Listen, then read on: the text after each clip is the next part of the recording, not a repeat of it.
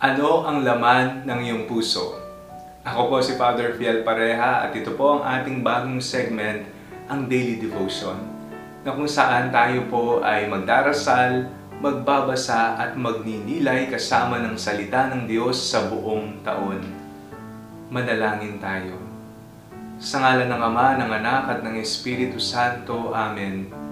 Halina, banal na Espiritu, liwanagan mo ang aming puso at isip nang maunawaan at maisabuhay namin ang iyong salita.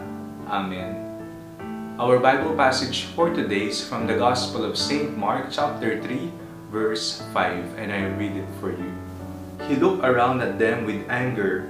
He was grieved at their hardness of heart and said to the man, Stretch out your hand. He stretched it out and his hand was restored. Ginagamit po natin ang puso bilang simbolo at tanda ng pagmamahal. Ito ay kadalasang ginagamit ng mga taong nagmamahalan o kaya naman isang tanda sa tuwing tayo ay nagbubukas loob, nagmamahal sa ating kapwa.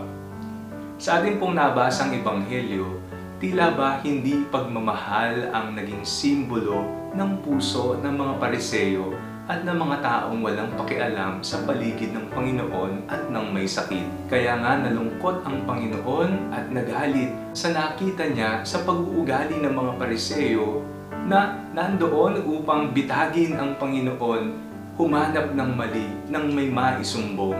Sila ay nagtatangka ng hindi maganda sa Panginoong Heso Kristo at pinagkikibit balikat nila ang taong nangangailangan ng tulong.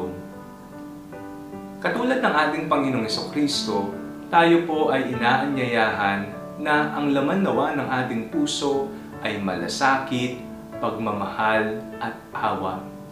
Ang tatlong bagay na ito ang buod ng pagmimisyon ng Panginoon sa mga nangangailangan, sa mga mahirap, sa mga may sakit. At ito rin ang imbitasyon sa atin bilang kanyang mga tagasunod.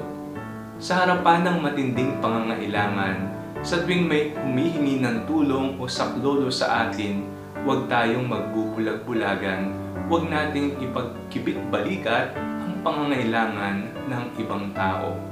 Pagmamahal, awa at malasakit. Lagi po nating tatandaan ang tatlong mahalagang bagay na ito na ating natutunan mismo sa ating Panginoong Heso Kristo. Bago ka matulog o pagkagising mo sa umaga, lagi mong tingnan ang puso mo. Alagaan mo ang puso mo nang ito'y hindi masakop ng galit, ng poot, ng hinanakit, ng takot o ng lungkot. At ialay mo ito sa Panginoon at magdasal kang Panginoon, gawin mo ang puso ko katulad ng iyong puso. Manalangin tayo. Panginoon, maraming salamat po sa pagbibigay ninyo sa inyong kaisa-isang anak, ang aming Panginoong Kristo, na siyang nagpamalas sa amin ng inyong dakilang pagmamahal.